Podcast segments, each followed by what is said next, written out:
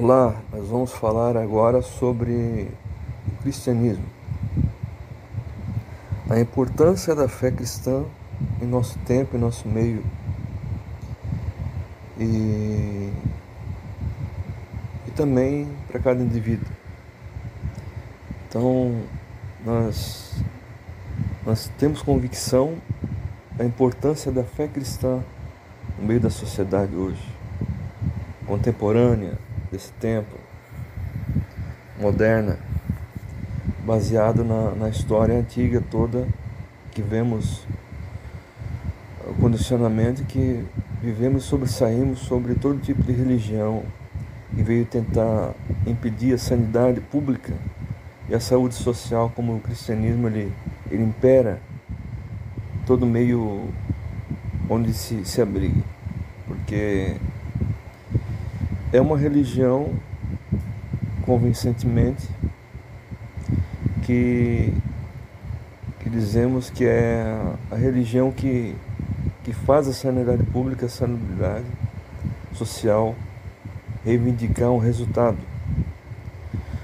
Todos os meios, paradigmas sociais se influenciam pelo cristianismo porque é a religião que realmente funciona aquela que acerta em direção, um direcionamento, um direcionamento onde há Deus, onde existe um, uma direção em se dizer que há um Criador. Então o cristianismo ele acerta o alvo, com certeza. Jesus acertou muito bem o alvo em confirmando a direção ah, da religião mundial com a sua morte na cruz, por exemplo, ou as suas pregações, em dizendo, dizer que, em dizer que é um Criador, de onde ele veio junto do, do pai dele, seu pai, ele direcionou o Senhor. O Senhor que se manifestou em carne entre nós, o Senhor Jesus, direcionou um ato de exemplo, dizendo que há um Criador um ser que fez todas as coisas de uma forma benigna, em que existe Deus, o Espírito Santo, que criou o mundo e esse mundo foi criado para não ser degenerado com o pecado. Então é dessa forma que o cristianismo ele acerta. Ele vence e repercute muito bem, dizendo que há um, uma origem da criação e essa criação foi feita com uma receita em não se corromper com o pecado. Não existiu o mal, o, a atitude do mal para continuar a vida. Então o cristianismo ele, ele saiu muito bem,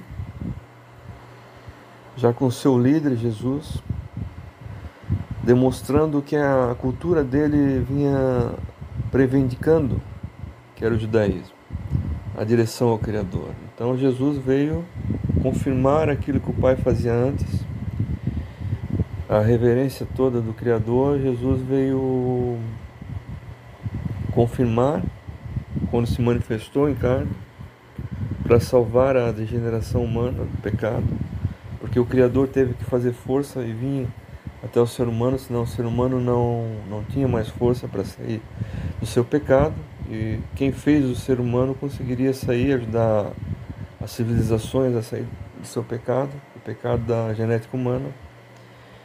Então Jesus veio confirmar o Pai e também as profecias do Antigo Testamento, em que haveria um libertador que era o próprio Senhor que eles adoravam. Então o cristianismo acerta aí na celebridade pública, na saúde social, porque o homem fora do pecado existe a, corrente de desenvolvimento social, mas o homem preso no pecado não. Então, a, os pecados anteriores da raiz, por exemplo, de, de Jesus, como Abraão, anteriormente Adão, que é a origem do pecado, depois Abraão e, e também Davi, com pecados, Jesus veio quebrar, quebrar a genética humana do pecado do ser humano.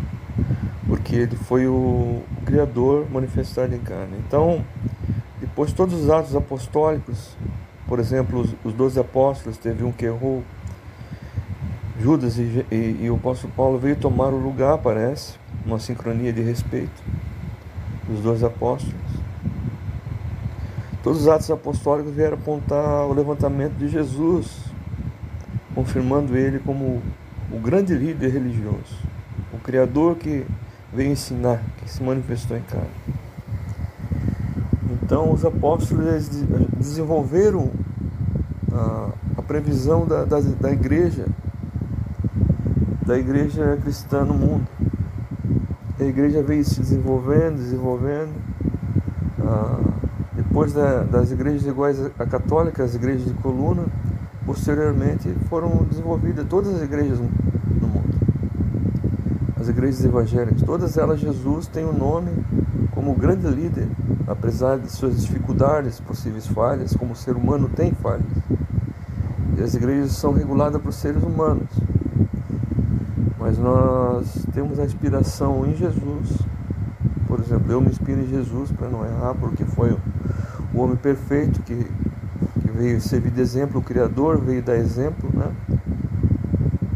Aquele que se diz de amor, de, de fé, de esperança, de amizade também por que não dizer perdão? Então, o perdão é um ato cristão. Então, você vai entender que o cristianismo ele veio de uma fé do Criador, em se adorar o Criador que era adorado no Antigo Testamento. Depois, quando ele se manifestou no Novo, ele veio demonstrar que ele veio reconstruir a obra humana. As igrejas vieram a reconstruir aquilo que estava um pouco deteriorado do Criador. Então, o novo líder foi o próprio Criador que se manifestou em carne. Então, do criacionismo, que era a adoração ao Criador, a igreja veio se transformar, ser chamada de cristianismo. Adoração ao Cristo que o Criador se manifestou em carne. Então, esse Cristo que veio a se manifestar em carne e ser adorado,